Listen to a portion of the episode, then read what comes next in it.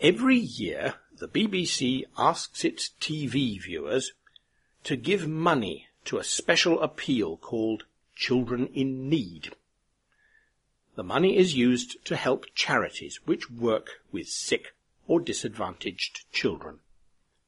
The last Children in Need Day was last Friday. For the whole evening, BBC television had programs which asked people to give money to children in need.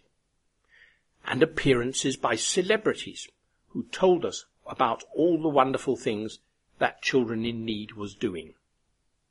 And news about special fundraising events all over the country. Children in Need has been very successful. Since 1980, it has raised over 500 million pounds to help needy children. Children in Need has a mascot. He is a large yellow bear called Pudsey. There is a picture of him on the website and, I hope, on your iPod screens. Pudsey has a bandage over one eye. Has he injured his eye? Or perhaps he is a pirate. I am not sure. Last year, a woman who lives in Wales, called Mrs. Eileen de Bont, invented a new and interesting way to raise money for children in need. She asked people to sponsor her to change her name. That is, she asked them to promise to give money to children in need if she changed her name. She even allowed her sponsors to choose her new name. And the name they chose was Pudsey Bear. In Britain we often complain that we do not live in a free country anymore. There are too many rules and regulations which prevent us from doing what we want. But in one area we still have perfect freedom we can call ourselves by whatever name we want.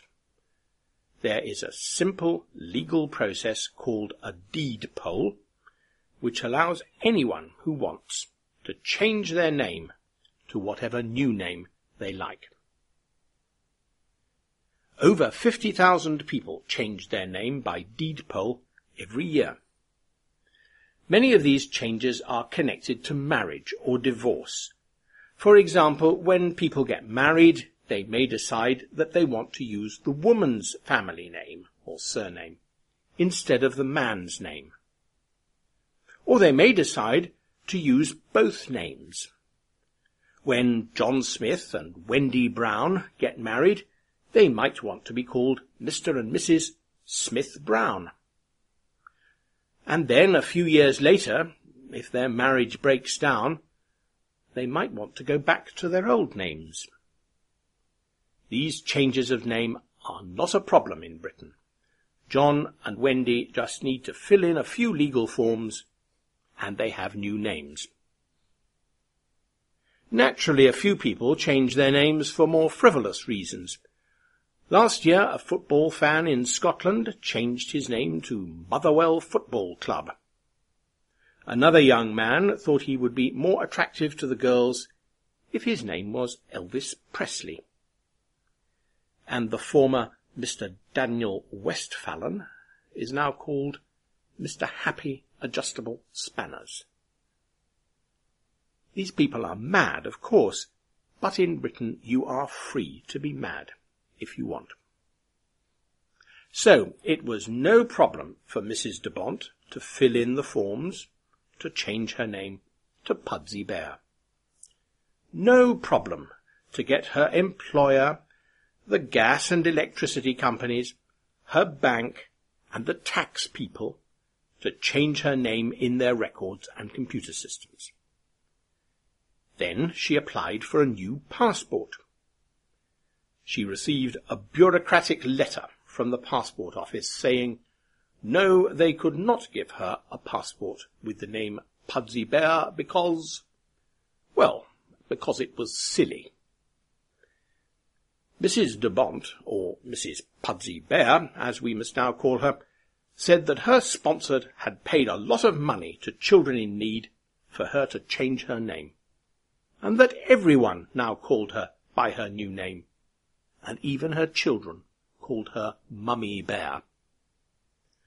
Mrs. de Bont, sorry, Mrs. Bear, then told the newspapers what had happened, and for a few days we could read all about it.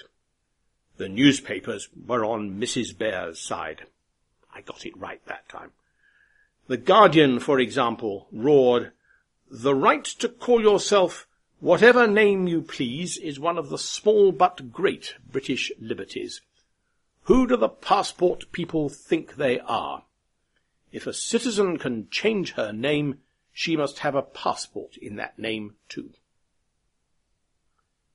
And then we heard no more the story disappeared from the newspapers. So we never heard whether Mrs. Bear or the passport people won. Perhaps you can help.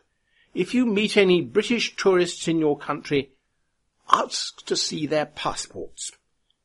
And if you find a passport with the name Pudsey Bear on it, send an email to listen to English. In your country, are you able to change your name if you want to? And have you ever thought that it would be wonderful to have a new name? Please put a comment on the Listen to English website to tell us about it. Goodbye.